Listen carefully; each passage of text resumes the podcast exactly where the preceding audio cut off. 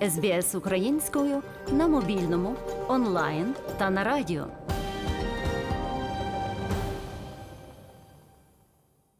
Марта Кривецька одна з тисяч українок, які знайшли в Австралії прихисток від війни в Україні. Зараз вона навчається та працює, а її п'ятирічний син Дарчик відвідує дитячий садочок у північному Мельбурні. У розмові з SBS Ukrainian львів'янка поділилася, що потрібно, щоб організувати догляд за дитиною у місцевому дошкільному закладі, чи покриває ці витрати субсидія Centerlink, чим відрізняється дошкілля в Австралії та Україні, як відбувається адаптація україномовного сина серед англомовних ровесників. Також вона розповіла, як діяти та куди звертатися мамам, які опинилися у подібній ситуації.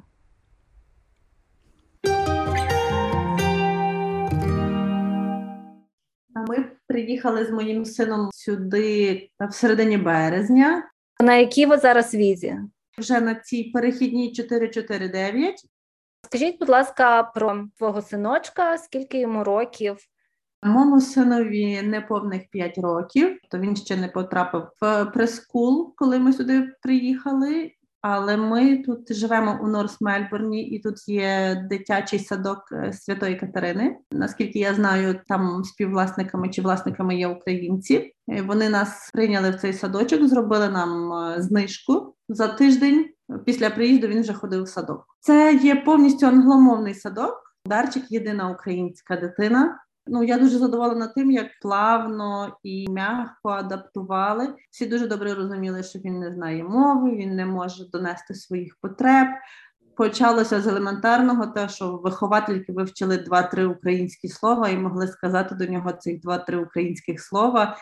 Ну, він буквально тиждень-два. Він зранку почувався непевно, коли йшов. Він казав: мені самотньо, мене не розуміють. Але от зараз пройшло вже три місяці. Він дуже подружився з дітьми. Цьому теж допомагали і сприяли вихователі, і дуже з задоволенням великим йде в садочок.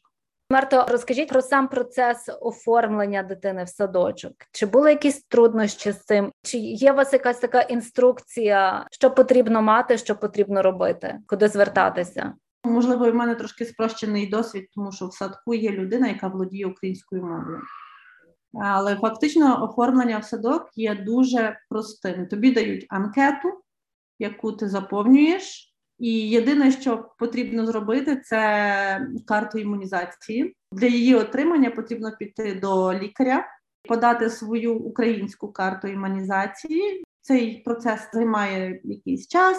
Вони перевіряють, чи ці прививки, які він отримав в Україні, відповідають тим прививкам, які тут потрібно мати. Якщо ні, дитині доробляють певні прививки, і після того ти вже готовий. Але садочку не чекали, поки я буду мати карту імунізації. Для початку їм було достатньо того, що я дала українську карту імунізації. Вони собі прикріпили до документу, але очікували, поки я зроблю вже австралійську, щоб в них було всі документи на руках. Більше ніяких труднощів не було. Єдине, що це досить дорого порівняно з українськими цінами. Навіть при тому, що нам зробили знижки, мені довелося всі свої заощадження, які в мене були, витратити на садок. Було мені потрібно для того, щоб я могла підучитися і шукати роботу. Чи будуть якісь субсидії на садочок? Так, це стало можливим тільки тоді, коли я перейшла на 449-ту. Я змогла стати в Централінк на облік.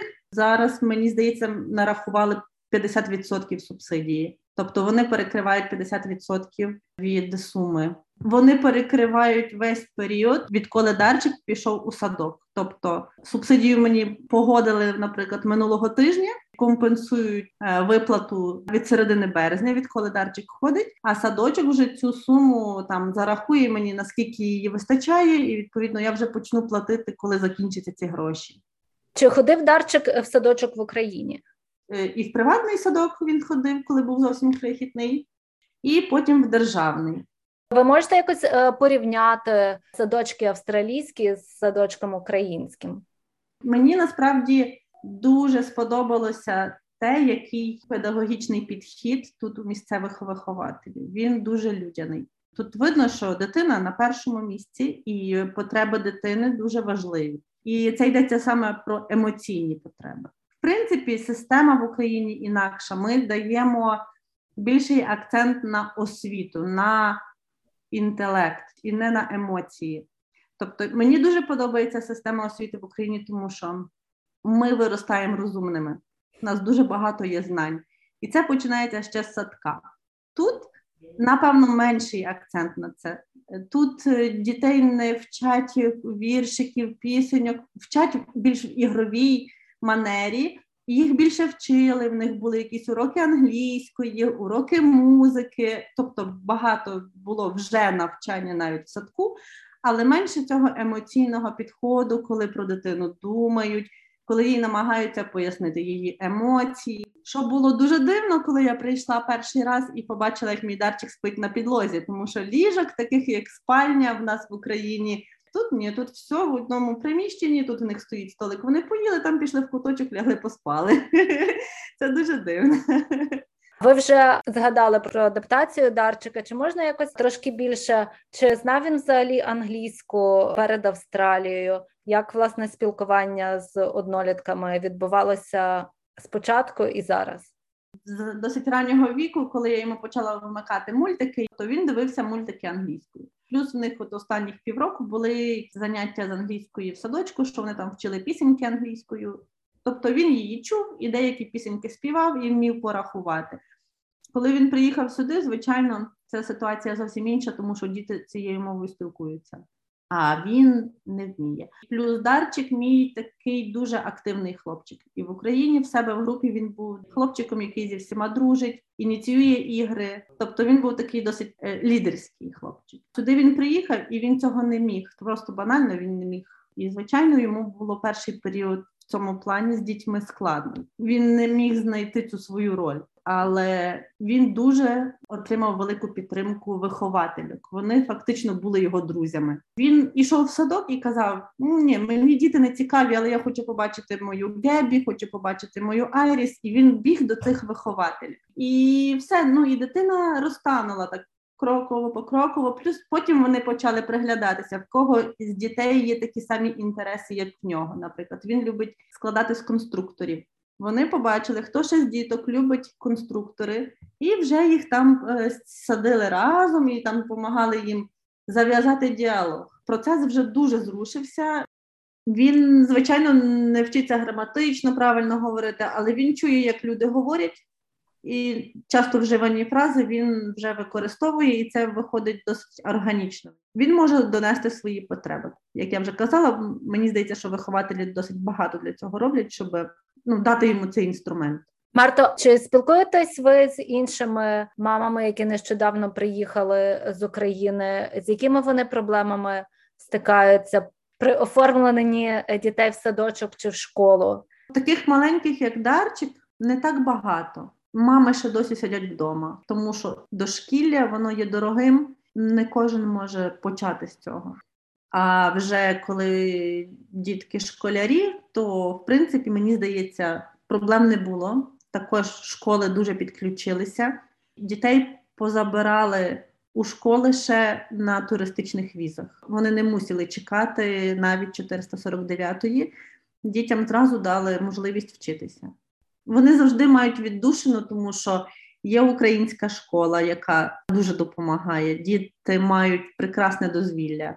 Е, по суботах в них завжди є і уроки української, якісь розважальні е, програми. Плюс їх дітей підключали зразу всіх до пласту. Є танцювальний клуб Легенда, який також е, всіх новоприбулих дітей, які захотіли, взяли безкоштовно на танці. Туди ж ходить мій дарчик, і туди ж ходить дуже багато старших дітей, які от приїхали зараз. Українська громада теж дуже допомагає організувати дозвілля для дітей в будь-які способи. Плюс також це прекрасне джерело для інформації, якщо потрібно знайти для дитини дозвілля, чи для дитини одяг, чи для дитини лікаря. Це все можуть допомогти українці, які тут вже живуть довгий час і все знають, володіють достатньо мовою. Якщо ми недостатньо володіємо, ми можемо просто попросити допомоги інформаційної і її отримати.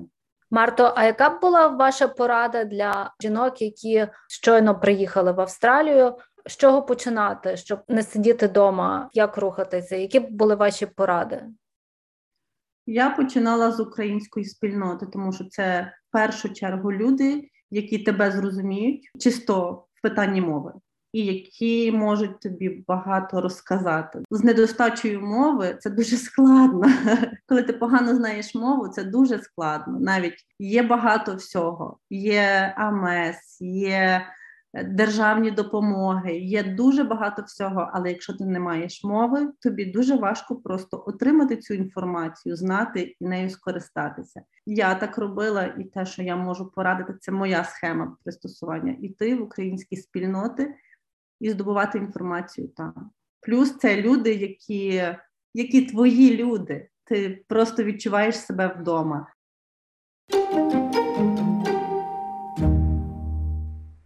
Ви слухали розмову Мар'яни Вотсон з Мартою Кривецькою, яка нещодавно з маленьким сином приїхала з України про роботу закладів дошкільної освіти в Австралії.